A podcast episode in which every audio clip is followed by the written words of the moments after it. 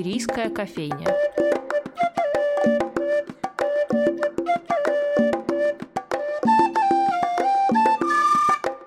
Добрый день, дорогие слушатели радио «Фонтанный дом». С вами Анастасия Филиппова и программа «Шумерийская кофейня». Сегодня у нас в гостях особенный для многих культурных институций города, в том числе нашего музея «Человек». Это Анна Кондратьева, основатель пространства «Республика кошек» и кота-кафе «Республика котов», создатель музея кошки во Всеволожске и ветеринар, который следит за здоровьем знаменитых петербургских котов. Наших Персика и Кеша, например, тоже. Анна, здравствуйте. Здравствуйте, Анастасия. Первый вопрос э, скорее про Петербург и его взаимодействие с котами. Как вам кажется, почему именно наш город известен своей любовью к кошкам? Это скорее что-то искусственно созданное и или данность? Мне кажется, что это, конечно же, данность. Угу. Невозможно, наверное, искусственно создать любовь. Да? Любовь подразумевает какую-то близость, и, с одной стороны, духовную, душевную связь, и, конечно же, обязательства. То есть, когда человек интересы и комфорт животного часто ставит выше своих собственных. Угу. Конечно, можно говорить, что там коты появились вместе с Петром Первым, вместе с э, самим нашим городом. Существует даже легенда, что главный остров Петербурга назван в честь любимого кота Петра Первого. Mm. Вот, но а я не знала даже.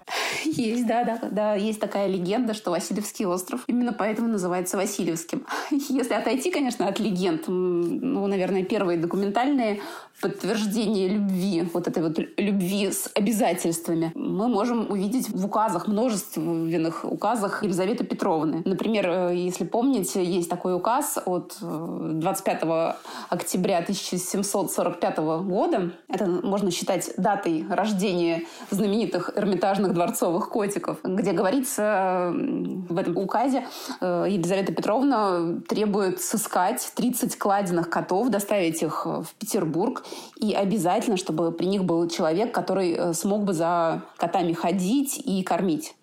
Здесь в этом указе особенно интересно, наверное, слово «кладенных», 30 кладенных котов. Да, да. Что такое кладенные? Кладенные – это означает кастрированные, то есть уже mm. в то время достаточно серьезно относились э, к котам, как к служебным таким существам, которые не только приносят пользу, но и заботятся о них. Так что, вот, мне кажется, очень интересный вот этот документ. Угу.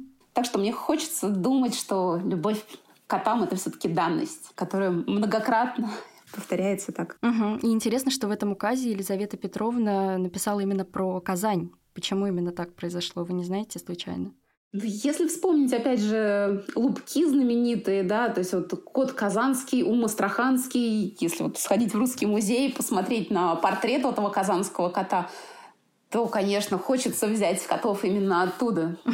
В Казани считалось, что самые годные к ловлению мышей коты и обитают.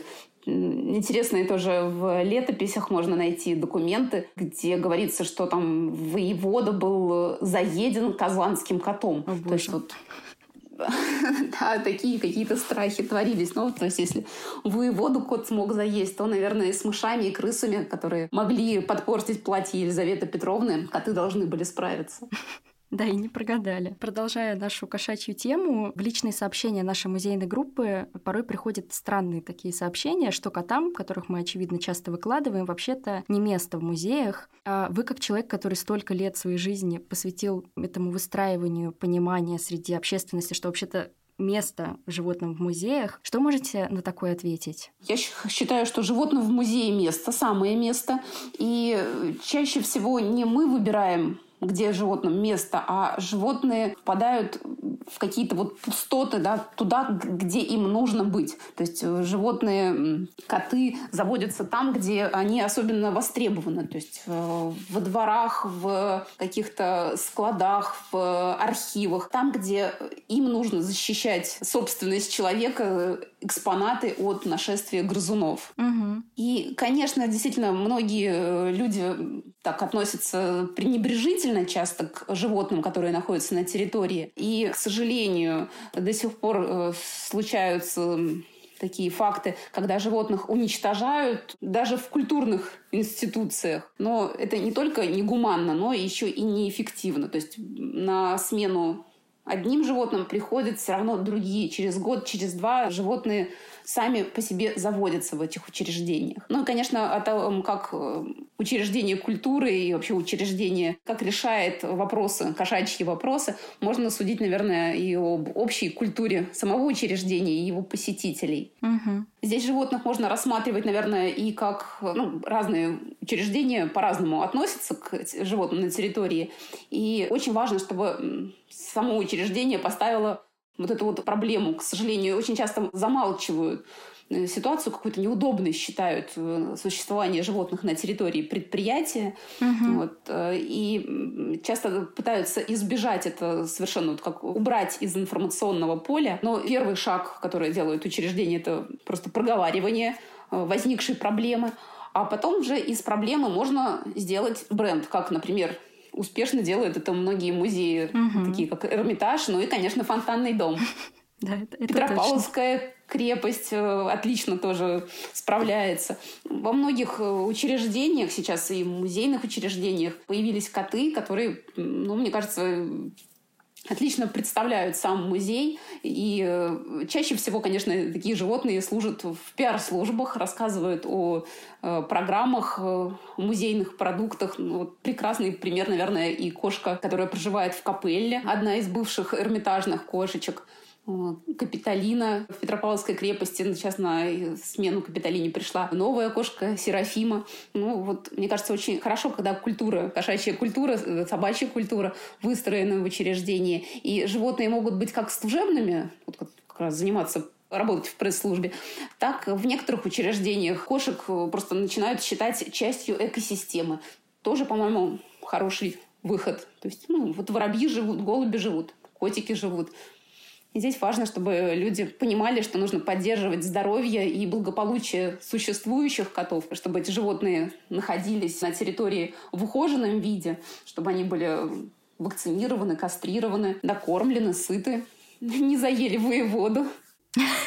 Это точно. Или посетители, например. И все равно не все посетители понимают, что, например, там коты, которые живут в музее, они, естественно, все вакцинированы, естественно, они там кастрированы, их регулярно кормят. И, наверное, это тоже задача таких музеев и их пресс-службы доносить до людей, что вообще-то нет, мы заботимся там о наших животных и так далее. Да, конечно, это очень важный шаг, и мы постарались вот два года назад организовали такой профсоюз служебных котов, создали котокарту, какой-то культурных мест Петербурга, на которую попали не только музеи, библиотеки, театры, в которых живут и работают и служат коты. То есть это жил и работал, да, на фонтанке.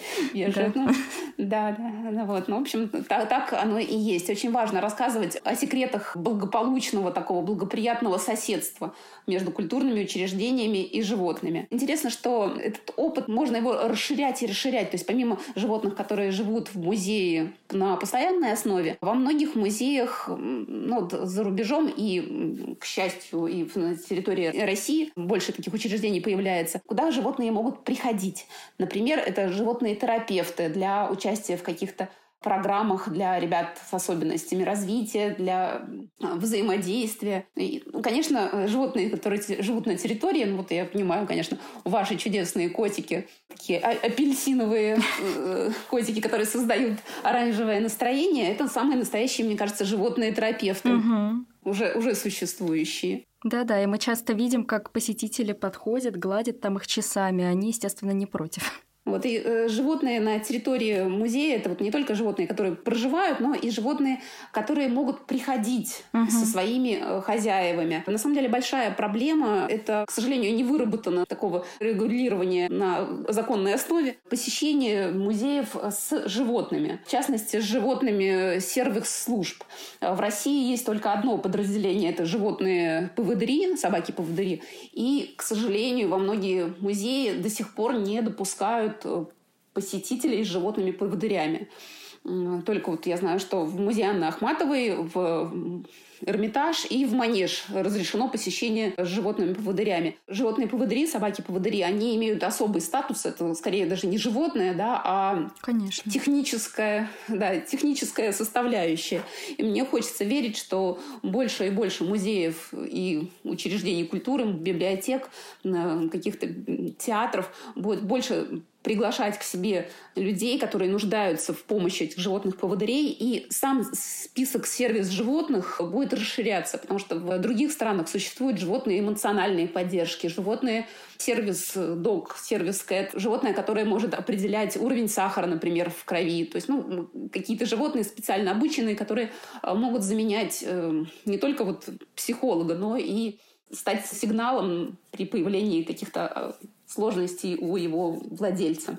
А как вам кажется, почему у нас в городе именно на законодательном уровне все настолько туго, вязко, медленно с уличными домиками для кошек, да, для обычных котов, которые бездомные, которые не работают в музеях, не ходят туда в гости? Я просто одно время работала в одном городском проекте, и в нем участвовали обычные жители, и сразу несколько там заявок от жителей были как раз про эти уличные домики для кошек, но все эти заявки отклонили комитеты. С уличными домиками для котов, наверное, как и проблема вот с продухами в подвалах. Это очень-очень запутанная история, зависит еще очень от статуса здания. Но в большинстве случаев я здесь вижу даже не проблему с комитетами, а проблему с э, самоорганизацией жильцов. Потому что процедура согласования домика во дворе, она в основном связана с тем, что жильцам нужно самим договориться. Потому что общедомовая территория, вот этот двор, он является общедомовой собственностью, и ею может распоряжаться каждый жилец в меру использования своей площади. То есть вот здесь нужно устроить ну, собрание. То есть это нужно очень по ступенечкам, маленькими шажочками пройти эту процедуру. К сожалению, люди часто срываются на какой-то одной или другой вот стадии. У нас есть успешный, например, опыт на Якубовиче в Республике Котов. Прошли. Это была очень сложная процедура, когда мы организовали встречу жильцов. Каждый жилец смог проголосовать своей площадью за или против конечно, было это не единогласное решение. И уже после этого мы устанавливаем домик. Но, к сожалению, даже после того, как э, домик устанавливается, после того, как это вот все согласовано, все прекрасно, казалось бы, все вот хэппи-энд, но нет. Здесь возникает проблема с эксплуатацией. Здесь очень важно назначить сразу ответственного за содержание котов на территории, потому что разногласия людей, которые живут во дворе по поводу котов, они чаще всего не по поводу котов, а по поводу чистоты и красоты вокруг этого домика. К сожалению, начинается кормление животных из пакетиков, какими-то там объедками. Все переживают, что там не убран туалет или там остатки корма, рыбные какие-то скелетики валяются. То есть, конечно, очень важно, чтобы был ответственный человек, который будет надлежащим образом э, заботиться о котиках. А мы в республике разработали также памятку людям, которые хотят организовать у себя домик во дворе или согласовать продух, это окошечко в подвал, где котики могут прятаться во время холодов. К сожалению, э, каждый год то в худшую, то в лучшую сторону меняются законы, но в целом есть вот какая-то такая дорожка, по которой можно идти, и это будет очень непросто, то есть к этому нужно подготовиться, но которую можно пройти и сохранить котов в своем дворе. Угу. Это, наверное, еще происходит из-за не совсем понимания того, что коты это ответственность, такая же, там, как, например, дети, да, что за ними тоже нужно следить, они тоже требуют заботы и времени. Конечно, конечно, потому что котов, которые живут на территории двора, нужно не только кормить и согреть этим домиком, но, конечно, их нужно кастрировать, чтобы они не размножались, э, чтобы их малыши не болели, и животных нужно вакцинировать, э, обрабатывать от паразитов, как внутренних, так и внешних. И, конечно, поддерживать чистоту. Мне тут по секрету рассказали, что вообще-то вы изначально были собачницей, и кошкам только спустя некоторое время пришли. Расскажите, как так вышло? Ну, наверное, вам даже не все рассказали. Да, конечно. Я больше, наверное, да, я, наверное, больше даже птичница. О, боже. Если так говорить. Да, я, когда занималась в юнацком кружке в Ленинградском зоопарке в школьные годы, больше интересовалась даже, наверное, орнитологией, птицами. И сейчас я живу за городом, и поэтому у меня в дворе висит 8 кормушек, и ко мне прилетает 18 видов птиц, И, наверное, именно поэтому у меня э, меньше было как-то вот э, в сторону кошек поползновений. То есть у меня всегда жили собаки, а коты появились, ну, наверное, вот уже когда я стала работать по профессии очень э, глубоко, и коты в основном живут у петербуржцев, то есть это вот примерно 80% практики это коты, по тем или иным причинам котов в Петербурге все-таки больше любят и чаще держат. Вот. И получается, что стали коты переходить из моей профессиональной жизни, внедряться в личную жизнь. И, конечно, сейчас котов у меня больше. Коты вообще любят внедряться в личную жизнь и потом занимать все время, к счастью. Именно поэтому, наверное, вот мы открыли республику кошек, потому что я поняла в какой-то момент, что вылечить животного — это недостаточно. Нужно найти ему потом добрые руки, какой-то дом. К сожалению, часто бывают животные отказники. И у меня дома стали появляться все больше и больше котов. И я понимала, что я не могу одним отказать, другим отказать. И было принято волевое решение, что вот мы открываем республику, такую альтернативу приюту. И у меня, конечно, муж очень обрадовался. Еще. А сколько у вас сейчас котов? Ну вот сейчас на попечении у нас 128 котов. Какая прелесть. Это замечательно. Вообще, довольно частая история это когда люди просто идут там по улице, прогуливаются и натыкаются на бездомного котеночка и понятия не имеют, а что с ним, собственно, делать. Бросать не хочется, а нести домой, ну, не выйдет. Вы, может быть, могли бы поделиться какой-нибудь схемой, что делать, вот если вдруг мы наткнулись на котенка и хотим ему помочь? Да, конечно. Я очень рада, когда люди э, такие добрые люди, отзывчивые, не могут пройти мимо животного, в первую очередь нужно сфотографировать котенка, разместить во всех своих социальных сетях, на всех страничках, рассказать, что вот я вижу этого котеночка, он такой прекрасный, и, возможно, кому-то из друзей как раз в этот момент очень нужен такой чудесный котенок. То есть вот человек, который вообще, в принципе, в обычной жизни не занимается пристройством котов, это вот лучшие агенты, которые могут пристроить кота, потому что от них друзья не ждут, что такого подвоха, что кто-то будет пристроить устраивать кота. И э, чаще всего вот э, как раз-таки через друзей можно этому котенку найти либо дом, либо хотя бы какую-то передержку на первое время, пока котика нужно подготовить к переезду. Приюты, и вот мы, например, в Республику кошек мы не можем сразу взять кота с улицы потому что его нужно обследовать, чтобы он был точно здоров, он, чтобы он не передавал никаких там инфекций посетителям и другим котам, чтобы он был безопасен для других, чтобы другие животные были безопасны для него. И, конечно, вот мы всегда нуждаемся очень в кураторах, которые хотя бы на протяжении там двух-четырех недель смогут держать это животное. И если вот вы находите котика, конечно, первым делом поделиться со всеми на всех э, социальных страничках своих. Если есть подозрение, что это котик, который который, э, возможно, бывший домашний, то есть специальные чаты по поиску котика или собаки, то есть вот обязательно разместить там, отвести в ветеринарную клинику, чтобы посмотреть, есть микрочип. Сейчас все-таки люди чаще стали чипировать животных, и возможно, что кто-то ищет этого котика. И, конечно, найти вот какую-то вот передержку. На приют я бы, наверное, не стала рассчитывать, потому что вот я говорю, что, к сожалению, мест в приютах очень мало, и сейчас вот, например, август-сентябрь это вообще просто такое бесперспективное время, потому что очень много отказных животных, и как раз период размножения животных закончен, и вот котята их очень много. Отвести в ветеринарную клинику, если есть возможность, кастрировать и обследовать и вакцинировать животное. Если животное прошло вот эти этапы подготовки, э, найти ему дом повышаются в разы. И мы, конечно, сами сможем помочь и в Республике кошек рассказать о найденышей, и если животное прошло уже вот эти вот этапы подготовки, мы, конечно, сможем взять к себе в республику, чтобы животное могло ждать своего человека, свою новую семью у нас.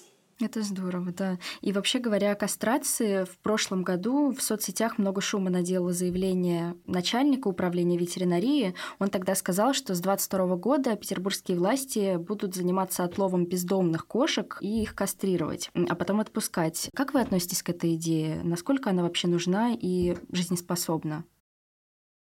Я счастлива, потому что э, буквально, получается, 9 лет назад я вместе с коллегами стала инициатором проведения в Петербурге, в России э, Международного дня кастрации домашних животных. Кастрации — ответственное отношение к животным. Если 9 лет назад на радио я, мне журналисты показывали, делали большие глаза, говорили, Анна, только не говорите слово кастрация в эфире, то есть это было очень неприличное слово. Сейчас, мне кажется, изменилось все-таки отношение, и люди понимают, что кастрация — это доброе дело, кастрация необходима необходимый такой вот этап подготовки животного к семье. И на одной из первых пресс-конференций, когда мы проводили День стерилизации и кастрации домашних животных, Юрий Александрович Андреев также присутствовал в пресс-центре. И уже в тот момент в Петербурге действовала программа по отлову, кастрации и возвращению в среду собак.